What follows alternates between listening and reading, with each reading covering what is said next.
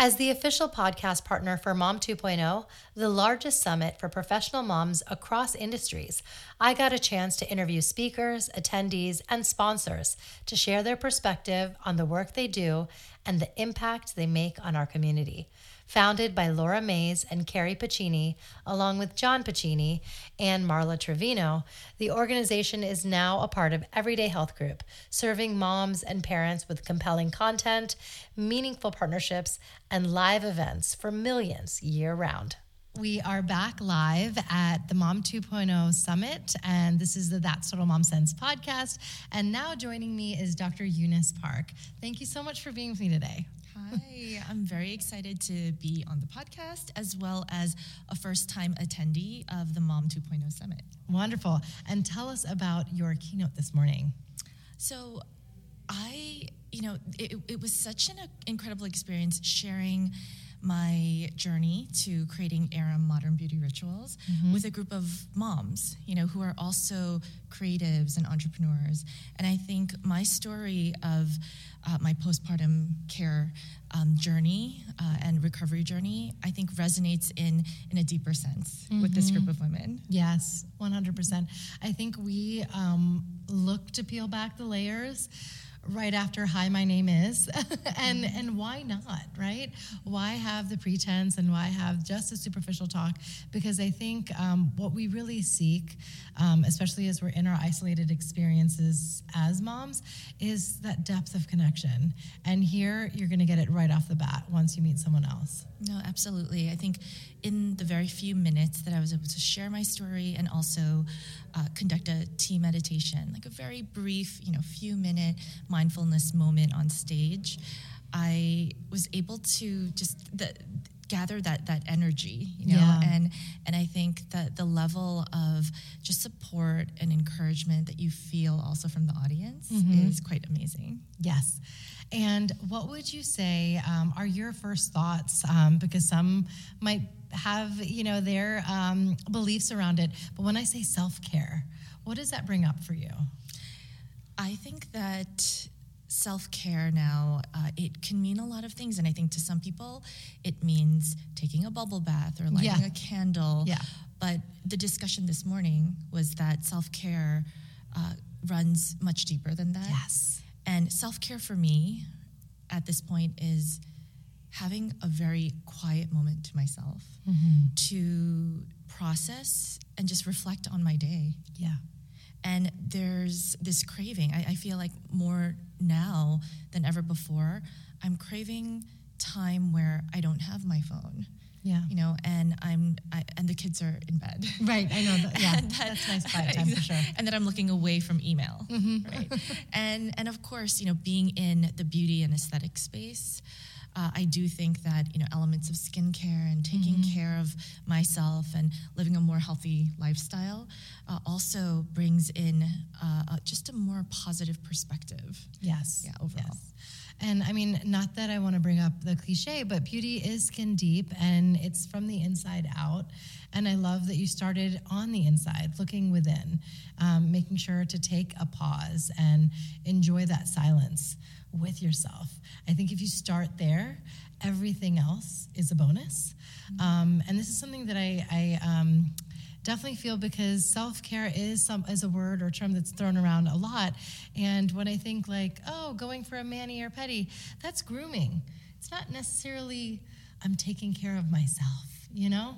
Um, it has to be something deeper. And and with skincare i think the idea of rituals that definitely feels like you are because it's something that um, you've created as a sacred time where that's all yours and what you're doing with that that time um, is you know it's it's something that's like special you know? And you mentioned self-care. I mean i shared today the korean principle of kwali mm-hmm. and kwali is a term in its literal sense, it means the care of. Uh. And so we kwali our body, our skin, but it's also something that mothers tell daughters. Oh, it says kwali your body and well-being. Yeah. And so it's something that's passed down from generation, and it's not a term that means, like you said, grooming, right? which is often a synonymous term right, for self-care. Right. And being able to align our mind, body, and spirit, Mm. that's when I think that we feel transformed. So we feel like we're the best version of ourselves. Mm-hmm. Yes. And that's when I think that we come into just our power, Mm-hmm. our, you know, our, our ability to be able to do the work that we're really meant to do. Mm-hmm. And that's the transformation I see in my patients. Thank you so much, Dr. Park. Thank So you for nice having me. It's great to be on your podcast and to meet you. Thank you. Now I'm interviewing Jessica Eastman Stewart, founder of the Joyfully Managed Team and Family. She parlays her work life leading teams in corporate, including fighting for educational equity through Go Public Schools, to helping her clients achieve success and harmony in their households. Listen in. So, Jessica, tell us a little bit about what you know was that catalyst you needed to come here. Oh my gosh. Being connected to other folks who are also supporting families is so valuable. And honestly, I just texted my husband earlier today, and I've been to a number of conferences in my life, and I said, This is the most useful conference I have ever attended. it's so great. It really is. And everybody is so kind. Yeah, The location is beautiful. I know. I know. The whole thing is a vibe, Yeah. and um, and I feel like the connections and friendships that we make here, they are lifelong. Yeah. You know, I my first one was last year um, in LA, and it just it felt like we didn't miss a beat. A lot of the women that were all over, um, where we reconnected again here, and it's like, has it been a year? It doesn't feel like it. Yeah, I You know. know? I'm. It is my first time here, and I feel like I've already met folks that I feel like I've known for a long time, and I literally just met them at the airport yesterday. Oh my God! you know, that- but yeah. we're like seeing each other, like, oh, hey again, good yes, to see you, yeah, exactly. See bestie. you. Yeah, Have you met this other person? you should connect with each other. Okay. Right, I love it. Yeah. Um, and tell us a little bit about what you do. Yeah, I help working parents get organized both at home and also at work. Okay, nice. And um, so give us some hacks on organization because I feel like that is a multi pronged question. We have our digital organization, we have our home organization, we Yep. have our like just, you know, work life and household like all of it, all of it. Yeah. And it's not just container store, it's more than that. Oh, it's so much more than that. I think one of my favorite strategies, and I was just talking to a bunch of moms at lunch today about this, is having a weekly family meeting. Um, and my husband and I have been doing this for a number of years, and our kids are now starting to get to the point where they can join. But for the longest time, it was just the two of us, and it was focused on the logistics and the priorities of our family and home life. And it honestly is the thing that keeps us from feeling so overwhelmed Yeah. and dropping all of the balls in our very full life. Yes, 100%. I am going to take a cue from you. What do you discuss in this family meeting? yeah. And what's it like with like, you know, four year old opinions, six year old opinions? Does the two year old get to just like stand on his head? So, um, folks, we're starting to incorporate our kids, but they don't come for the whole thing. Okay. Um, so, and when they do come, we're asking them questions like, you know, what went well for you this week? Is there something you want to work on this week? Like, is there something about how our family is working together that can be improved? But when my husband and I are there alone, and to be fully transparent, our kids are totally on screens during this time because Okay. that's what allows us to get the focused time Yeah. together. We are talking about the calendar for the week, right? Like what's coming up is anything, you know, that's where we discover like, ooh, I have a meeting on that day. And so I actually can't do kid pickup like normal on Tuesday. So can you do it? You know, or, oh, right, we're going to have friends over on Thursday. What are we making? awesome. Thank you so much for being here. You This are welcome. Great.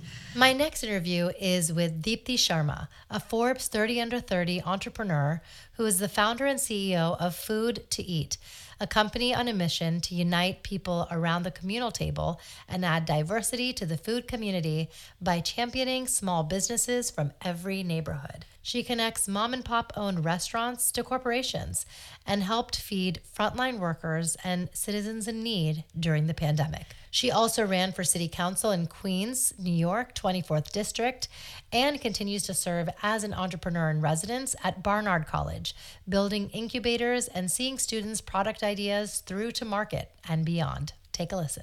I am joined by someone who it feels like a friend, a blast from the past, because we connected. I think it was like 2019, and then the Something like pandemic. yeah, and then it was like, oh my God, we're just in a hole all alone. Um, and here we are meeting in person for the first time. Yeah. And you're in Queens, and I'm in Jersey, and this is happening in Camelback, um, Scottsdale, New Jersey. I mean, I. Scottsdale, Arizona. I can't believe it.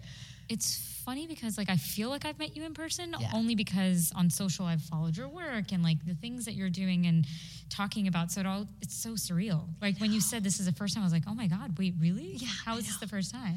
And how many friendships do you have that are like that, that are just like, you know, cultivated virtually, and it's years later that you're like, oh wow, you know, we've been in these spaces and we're finally connecting in person.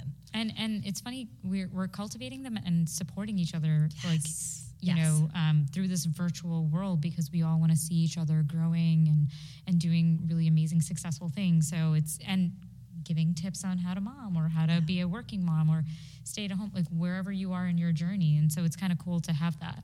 Yeah, 100%. So tell me um, what you're working on now. So a lot, a lot's Yeah. happened since the pandemic. Yes. Um, my, you know, I've done a lot. I ran for office. Yeah. I left my my second company, but today um, I'm entrepreneur in residence at Barnard College, and what that means is I essentially helped create a incubator at the school um, where we have students apply.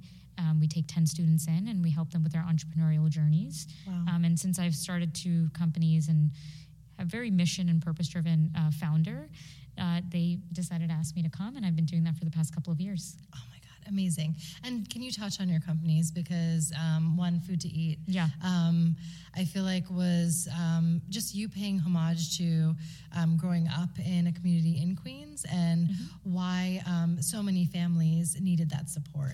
Yeah, I mean, so Food to Eat uh, started off as a corporate catering service where we partnered with immigrant, women, and minority owned restaurants. And the idea was how do we add to their bottom line? And so help them get into large corporate offices. Um, so we worked with Warby Parker, theSkimm. And when the pandemic hit, you know, we literally went from being a million dollar business to zero in a day because everybody left work. Yeah. Nobody was going in, everybody was remote. Right. And instead of shutting the company down immediately, you know, I decided to figure out like what does the community need right now. And so that was, you know, lots of people were going food insecure, right? They were working in restaurants um, and in places where they were needed in person, but then those jobs were kind of diminishing because the demand was was clearing out. And so yeah, we fed half a million New Yorkers by fundraising, grant writing, and then partnering with uh, World Central Kitchen in Queens. And it was one of the most incredible experiences because you know, I've been organizing since I was a teenager. I've been mm-hmm. showing up at protests. I've been working in the community, but to be able to do it at a time when the world was literally shut down and nobody was going anywhere was very, you know, just rewarding and just like I found a very different purpose for myself for for my community in that time. So yeah, I was just, you know, when people were like sheltering in place, I was like, well, tell me where I need to go. I was like carrying like 30 pound boxes of food just everywhere. Um, so yeah, so we did that. And then, you know, I decided the company just, I needed to take a break from it. Um, it was a lot mentally to just like have gone through all that. Yeah. Um, and the entrepreneur in residence role came at a very great time, you know, right after I decided to run for office and didn't win. But it was a way for, again, to give back in a very interesting way, work with Gen Z students um, in helping them create their own purposeful businesses. That's wonderful. And I think that, you know, I feel so many entrepreneurs talk about this that um, failure just gives you a new vantage point, and it's just a means for you to redirect. And I know Reshma Saujani, she's been on the show before too. Um, she talked about how um, that was actually like the catalyst to um, to Girls Who Code was because of of that you know Yeah. congressional race loss. So um, for you, what was it like, kind of being in politics and in that race, and then now you're doing something completely different, but honing in on those skills and those learnings. Yeah. So um, I ran for office in a very interesting time. You know, I looked at what was happening and said to myself, well, what can I do to serve my community? And it just fell into my lap, and it was the right time, the right seat, and I didn't win. And, you know, I didn't see it as a failure because, you know, listen, I've been failing for a long time and I've been succeeding for a long time. Mm-hmm. And, and those failures, I literally keep a book of failures Oh, amazing. um, to record them and to like go back and say, okay, like I did this and I messed up. And sometimes you forget about some of the things that you kind of came back from. Um, but I learned a lot from you know being out on the streets in a very different way than I had been in the past. People were judging me, people were testing me, and and I was like, wow, like I really see that this is a very different thing that I've ever done before. Nothing can prepare you to be the actual candidate. Um, and so, yeah, I mean, it, the the next day was very weird because I was like, well, now what do I do? Yeah. Right? Like this didn't work out, and that's fine. But what comes next? And so I took time. Um, it took I took a bit of time, and it was the first time in 16, 17 years that I wasn't working. Wow. Um, and so I was like, all right, let's let's figure this out. And the entrepreneur in residence role kind of came to me through somebody I knew, and I I spoke with them, and I was like, yeah, I love what you're doing. Do you think I would be a good fit for this role? And they were like, yes, because you build with intention. You're not trying to preach building building like billion dollar businesses, although you know, I look up to all the, you know, amazing, incredible people that have built unicorns, but mm-hmm. that's not the only way to build. And so for me, it was taking all of my learnings as a founder in the past, having done a bootstrap and, you know, a VC backed company, and taking the key learnings from both sides of those businesses and presenting them to students that didn't have an opportunity to work with somebody who had built, right? Yeah. Um, two businesses from the ground up. And you only get that when you go to business school. We are here at Mom 2.0, and this is That's Total Mom Sense, the podcast. And I am joined by Dr. Sarah Mitchell. Thank you so much for being with us today. I'm so excited to be here. Thanks for having me. Yes, and what has been um, something from Mom 2.0 that has surprised you this year? A wonderful surprise of seeing people from my past. This is my third mom 3.0. Yes, 2.0. yes. And the first one was in 2018 in Pasadena. Okay. And I just grabbed a woman in the hallway and I said, You might not remember me, but we had the most in depth conversation in the hot tub in Pasadena in 2018, and you left a mark on my life. Oh my God. That's amazing. That's Yeah. the best kind of surprise. Yeah, yeah. Holy crap, I'm so glad I asked you that. Yeah, and that's why I keep coming back to Mom 2.0 is the connections and the people that are here who are doing exciting things and really like living their lives in the best way they can, like outside Yeah. of the box. That's why I come back. Yes, 100%. And I think that we all crave being part of a community and collective like this. And the fact that we get to reconnect every year is so important for our mental health. Absolutely, especially if you're a solopreneur like I am. Like you're Yes. in the office day by day with not a lot of people around you, and yeah, we definitely need the community. Yes, yes, yes, yes. Um, so tell us a little bit about your practice. Yeah, I empower tired parents to teach their little ones to sleep so they can parent confidently day and night. So they come for the sleep and they leave with the parenting because it is both. Ooh, I love it. I love it. And so, what are some of your principles that you kind of impart to uh, to families around sleep? Yeah. So the Helping Baby Sleep Method, it's my book on Amazon. We have five pillars. Okay. Okay. The first one is really understanding that sleep really is a learned habit. We don't always think about it like that. We think, especially when you have a baby, that this should be this beautiful, natural, instinctual thing that just should unfold. Yes. you shouldn't have to work at it.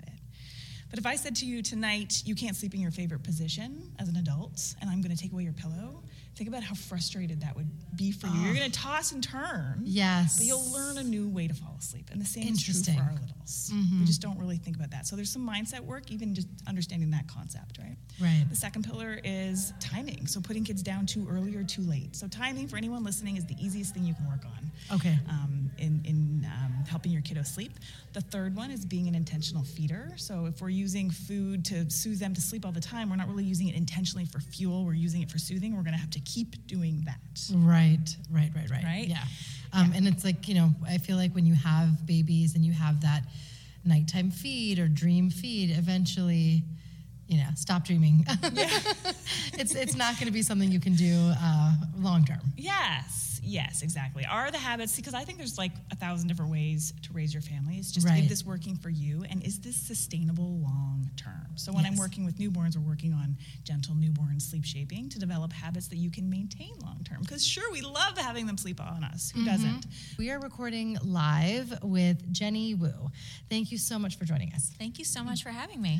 And is this your first time at the conference? It is. Uh, it's been amazing. Um, we are with understood.org and we are the official cause partner of Mom 2.0 this year. And we're just absolutely thrilled. It's been really amazing hearing people's stories. I feel like every time we introduce ourselves, every third mom here tells us about their neurodivergent children, and many of them already know us. So it's been amazing uh, how.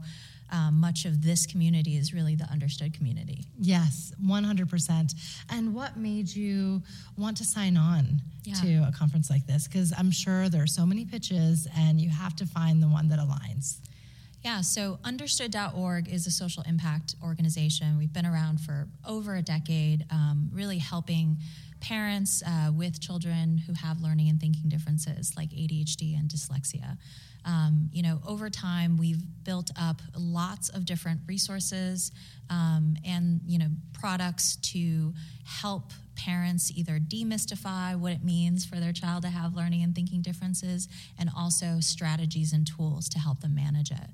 And um, recently, um, about a year ago, we launched our Wonder app. That's Wonder with a U. Ooh. And it's a first of its kind community app uh, that is designed especially for parents and ca- caregivers of children with learning and thinking differences, so all across the spectrum. And we have, um, you know, parent groups where you can connect with other parents who are going through similar things. We also have real life experts, Wow. you know, with PhDs, um, you know, either neuropsychs or occupational therapists that cover all sorts of topics. And so our goal is to really cut through the noise, make parents feel less alone going through this, and also give them the right information that they need without having to sift through loads and loads of misinformation. Yes, 100%. And I do feel like there are some some stop gaps um, that are systemic when it comes to identifying neurodivergence um, in the schools and not having, um, I would say, the resources to be able to um, address everyone's you know unique needs. And now i am with amy shoenthal and she is an author. So tell us about what you write about. Yeah, I have been writing for many outlets, including Forbes Women, for I don't know, six, seven years now. And I interview founders and leaders and people who are really shaping culture and society for the better in some way. that's great And over the years, I have seen just a significant trend where ever the pinnacle of everyone's story is really when they get to some setback that they faced or some problem that they encountered that led them to their most brilliant idea and generally their most successful venture. Yes. And that's how I came up with the idea to sort of explore why this was happening and see if there was some sort of formula or framework that they could that they were all working through to get to this moment to see if mm-hmm. maybe we could make it easier on others who are experiencing inevitable setbacks. Right, hitting Um, a wall. exactly, exactly. So I'm like, can we fast forward this process and get to that golden nugget? When's that going to happen? like faster? Yes. Um, the answer is no, but it sparked an idea for a book, which is called The Setback Cycle, and it comes out next March. oh my God! Congratulations. Thank you, thank you. That's birthing a baby all its own. Oh my God! I don't know I what's harder. Labor was not this hard. Yeah, I know, right? It didn't yeah, last I will this give long. You that. Yeah. I feel like for all of us who have a book in there, Yeah. I mean, yeah, just I, I, I feel like it would be it's just a huge undertaking, um, and it's just the blood, sweat, and tears, Mm-hmm. and pouring your heart onto the pages, um, and then when it's out, it's out for the Yeah. universe to enjoy. Yeah. Amazing. Thank um, you. I love that you created your own beat because it's something that is so relevant. And I think in the society that we're in, um, women particularly need to feel um, empowered and embrace, you know, our, our failures. I've had Reshma Saujani on the show, and She's in the book. Okay, uh, yeah, as she should be. And we need to be brave, not perfect, because uh, perfection is not tenable. Mm-hmm. And yeah. No, it's true. And I think, you know, this isn't one of those like we're glorifying failure or saying like go out and make mistakes. That's a really privileged point of view. Right. We're just saying there are inevitable setbacks that will come and mm-hmm. here's how to work through it. And the the people that I feature in the book like Reshma mm-hmm. are not only, you know, working through their issue to benefit themselves or make a lot of money, they're doing it to benefit society as a whole. Yes. And I was noticing this, especially, you know, through the pandemic, which is when I started writing this book in, in Good 2021. And I was seeing this, but then I was seeing all these news headlines about, you know, women are just, you know, in a terrible situation and everything is a mess and they're not getting any funding and the caregiver crisis is a disaster. And that's all true. But what I was also seeing was these other people, mostly women, who were developing solutions to all of these problems, Wow. but they weren't getting nearly enough attention. They weren't getting nearly enough funding. And so I, you know, my hope is that by sharing the stories of what they did, I will inspire other people to maybe either work through their setbacks or when they find themselves in it, not say, oh God, everything is over, you know, my dreams are crushed, you know, or whatever the unique situation is, but to say, okay, let's see what can happen. How can I work through this? Let's see what comes next. Maybe, you know, maybe there is a light. Maybe there is something that I can do for, you know, the greater good after this experience. Right. Okay, I'm going to ask you a very loaded question. Go ahead. Um, I, there's got to be a personal kind of through line in the book. Mm-hmm. What was your personal setback that you were like, I, I had to face this music and overcome it? This was the hardest part for me because I am so good at telling other people's know, and stories I and I am so bad at writing about myself or Yeah. telling my own stories. I am never in the narrative. Right. But when you write a book, you have to put your own voice in there and you have to put yourself in the narrative. And so every time I submitted a draft or anything to like a book coach, my agent, the publisher, every time the feedback was, I need more of you. You, I yeah. need more of your voice. I need an anecdote here and there to illustrate your story. And so I had a setback that is a very commonly experienced one um, that, you know, most women who decide to have children and dare to go back to work after having children um, and expect that they will, I guess, you know, be able to function as they had prior to having children. Now, I I work at a marketing firm and they're wonderful and everyone's very supportive. And so even in the best of circumstances, there is still a looming identity crisis and I was so self-conscious that I was not proving my value and that I had to like reclimb this mountain after being gone for 3 months. Because I think society just sort of imprints this message on you that once you are a mom in the workforce, Yeah. you are not as committed to your job. And I'm saying this in, you know, it was 2018 when I had my daughter.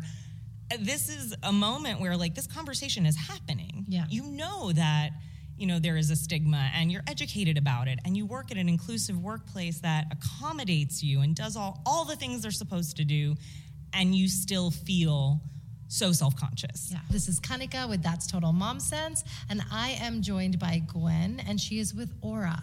Tell us a little bit about the company. Aura is an easy to use online safety platform for the whole family. So we monitor everything that's important to you. So that's your finances, your identity, your devices, and in particular, your family. So, very focused uh, here today on sharing with people about our family solutions around parental controls and safe gaming for online predator and cyberbullying alerts. Wow. And just educate us a little bit on this, um, especially for those who have younger kids. I have kids sub six years old, so they're not going to see phones for a very long time, though they do know how to find the YouTube symbol and the camera app on my phone. But um, I feel like let's start there and then tell us about how we can um, enable um, controls for the older kids. But um, with the younger ones, is there anything that we can have in place to, to make sure that they're safe? Yeah, I think even if it's not their own devices, you can essentially set up parental controls on whatever device that you allow them to use. You can set it up uh, so that they are not able to access certain content that you would not want them to see. Yes. Uh, for YouTube in particular, you can turn on kind of safe search, which puts it in the kind of a little more kid friendly mode for kids to use. And you can also set time limits on it. So if you don't want them endlessly, you know, staring at this while you walk away, you could set like, you know, 15 minutes minutes, 30 minutes that they're allowed to be on whatever app it is. Even if it's a kid's, you know, gaming app, educational app, you might not want them with that much time, you know, visually on screens Wow. and doing other things. So that's one thing. I'd also say um, something that's important for kids of any age is identity protection. Um, so one in 50 kids last year had their identity stolen. What? That's crazy. So nearly 1 million kids in the US had their identity stolen. Kids have uh, clean credit files, so they're often targeted by cyber criminals. Oh my so it's really important to not only monitor your uh, identity as an adult, but also your kids. So that's something we offer for the whole family. And I mean, how is that information leaked to to those who are like hacking and? I mean, it's unfortunately becoming more and more prevalent. So just last year alone, you know, every year the FBI uh, releases updated stats. There was 10.9 billion dollars lost to online crime last year alone. And to put that in perspective, there was only 1.6 lost to home burglary. So what years ago you might have seen a reverse in this trend of, you know, home burglary and online crime was not such a big thing, but over the years criminals have moved online, so it's ever more important that we're protecting ourselves online. Right. Whether it is you as an adult and your own credit and your identity, but also your kids, that they're not getting, you know, scammed or catfished as kids, or Yeah. online predators are trying to get to them just while they're playing their video games once they do get a little bit older. So scary. Okay, so um, now let's dig a little deeper into those who are of middle school and high school age that have their own phones and devices and um, are gaming and have their profiles and know a lot more than parents do about how to navigate those spaces. Um, so, how do we set up controls um, for them and protect them? Yep. So there's two different solutions we offer. So safe gaming, one, um, most of those games are played on a PC. So you actually download the software onto the PC, and then you're able to get a weekly report on what they're doing on games, how much time they're spending, kind of a weekly activity overview. We also will send you alerts if we detect cyberbullying or online predators in the presence. So you will get alerted so that you're able to then, you know, get them off the game, really have a conversation with that the kids. We really advocate that you know you also have a conversation. Like tools and technology can only go so far. And yes we can put you know with parental controls you can put the settings on their phones so they can't access certain things but kids are still going to you know explaining to them why it's important Yeah. so we just did uh, some research that we were releasing around mother's day and you know over 50% of parents are worried about what their kids are doing online and over 50% of them are kind of actively monitoring it but only one in five is actually having a conversation with their kids frequently Okay. so it's something we also encourage to you know there's that human element of also talking to them about it Yeah. and helping them understand the dangers Thank you for listening to my live podcast at the Mom 2.0 Summit. This episode was powered by Rode Microphones, produced by Ryan White and Allison Marino, and edited by Britain Media. You can follow us at Mom2Summit and Kanika Chadda Gupta on Instagram. You can watch the episode on YouTube or my website, that's totalmomsense.com, and learn more at mom2.com. Subscribe to That Total Mom Sense wherever you listen and leave a rating and review. They help a ton with the algorithms. Thank you for being part of our thriving community. I'll see you soon.